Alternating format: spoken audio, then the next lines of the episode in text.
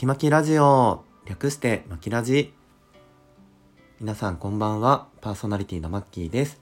毎週月曜日は BL 朗読をやらせていただいています、えー、今回がですね第9回目なんで、えー、もしまだ聞いていないという方はあのこのまま聞いていただいてもいいのですが第1話から聞いていただくとより楽しんでいただけると思います、えー、僕は6年ぐらい前に BL を書いていた時期があって今読んでいる作品は2作品目のイミテーションラブという作品になります。えー、主人公がですね、えー、淳之介という、まあ、さ冴えない、えー、会社員と、えー、もう一人の相手が、えー、クラブのボーイの葵くんっていうキラキラ男子ですね。この二人の恋の行方はいかにということで、えー、皆さんにお届けしております。で最近結構リスナーさんもちょっとずつではあるんですけど、増えてきていて、すごく励みになっています。もしよかったら、あの、感想やご意見などいただけるとより嬉しいです。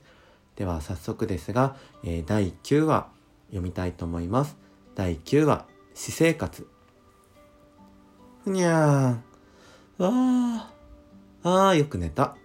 久しぶりに快眠だった。ん？ここはどこだ？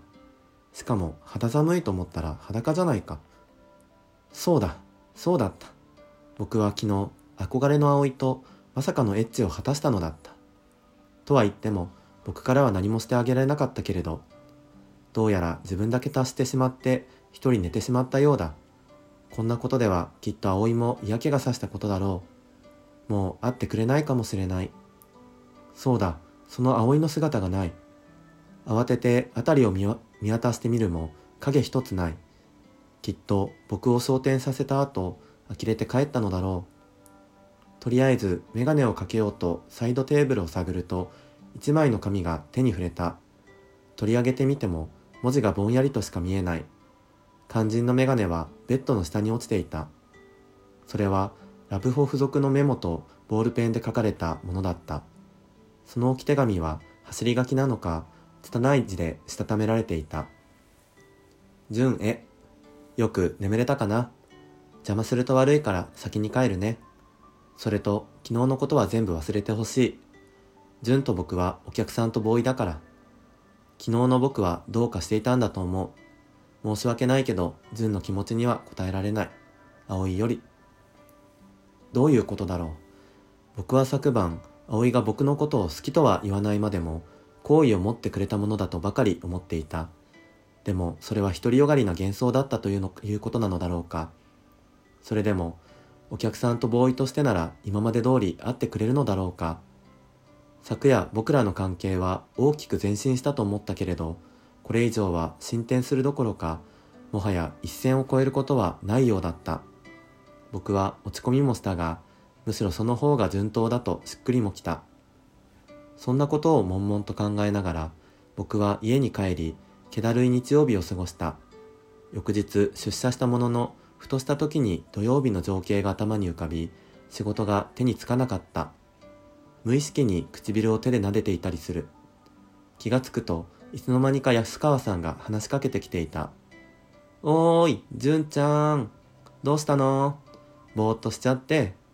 は、はい。おはようございます。ん？何言ってんの？もう昼だよ、昼。てか、純ちゃん、彼女できただろ。もしかしてもう、やっちゃった？あ、あ、あわわ、何言ってるんですか？そ、そんなわけないじゃないですか。あわわって現実で言うやつ初めて見たよ。てか、また俺様相手に白を切ろうっての？おーい、みんな、純ちゃんにさ、ついに、や、や、やめてください。もうお昼行きましょう。何が食べたいですか？どこかで聞いたことがあるようなやりとりをしながら、僕たちは結局、安川さんの行き行きつけだという老舗の天丼屋に行った。安川さんは特上の天丼を注文し、エビの尻尾を口からはみ出させたまま言った。で、どうだったの？ちゃんと彼女行かせてあげた？か、か、彼女、そ、そんな、え、そこ驚くとこじゃないでしょ。で、あっちの方は良かったの？い、いや、僕は、僕からは何も、は？まさか何もしなかったわけ？じゃあ、行かなかったの？いや、その、僕だけ、え、どういうこと？純ちゃん、マグロ？そんなんじゃ彼女怒って帰っちゃったでしょ？え、は、はい。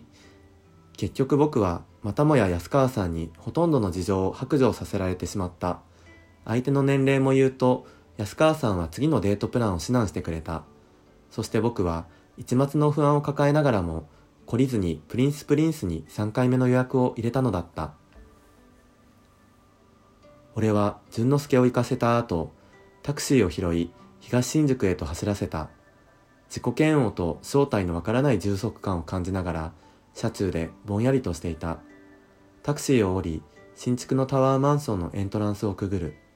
大理石の広々としたロビーにあるカウンターには、24時間コンシェルジュが常駐している。もう慣れてしまったが、住み始めた時には高級ホテルみたいだと思ったものだ。2箇所のオートロックを解除し、エレベーターで28階まで登った。角部屋の自宅に入ると、広々とした 2LDK の部屋と、モダンなインテリアが俺を出迎えた。奥にはパノラマの副都心の夜景が広がっていた。俺は毎日この瞬間、セレブな暮らしをしている多幸感と、そこに一人で住んでいる赤涼感を同時に覚えるのだった。その時、ジャケットのポケットに入っていたスマホが振動した。見てみると、やはりクラブからのメールで、淳之介とのデートの完了報告を求めるものだった。俺はすぐに返信をした。きっとこれが最後になるかもしれないと思いながら。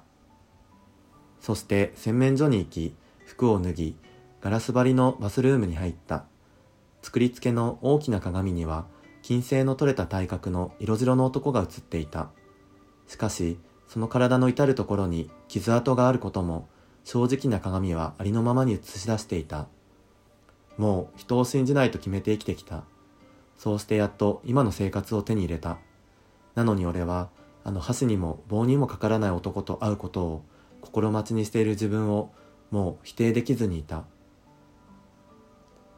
はい。ということで、第9話読みました。皆さんいかがでしたでしょうか、まあ、今日はね、そういう性描写とかはないんですけれども、あの、ラブホテルで淳之介と葵が過ごした後の展開ということで、あの、淳之介はね、もう葵のこと大好きですよね。だけど、あの、葵の方はというと、あの、くっついたと思ったら離れていくっていう、あの、すごく気になる終わり方をしていましたね。そして背中の傷？背中とは書いてないか。体中の至る所に傷跡があるっていうことで僕もこれ書いたのなんとなく思い出したんですけどなんで傷があるのかとかちょっと忘れてるんですよね。なのでまたちょっと次の話の時に出てくるのかわからないですけどきっと答えも出てくるはずなので、まあ、そういったところもあの楽しみに、えー、皆さん待っていただければと思います。では今日はですね以上で終わりにしたいと思います、えーイミテーションラブ、えー、第9話聞いていただいてありがとうございました。また来週の月曜日、楽しみに。では、マッキーでした。ありがとうございました。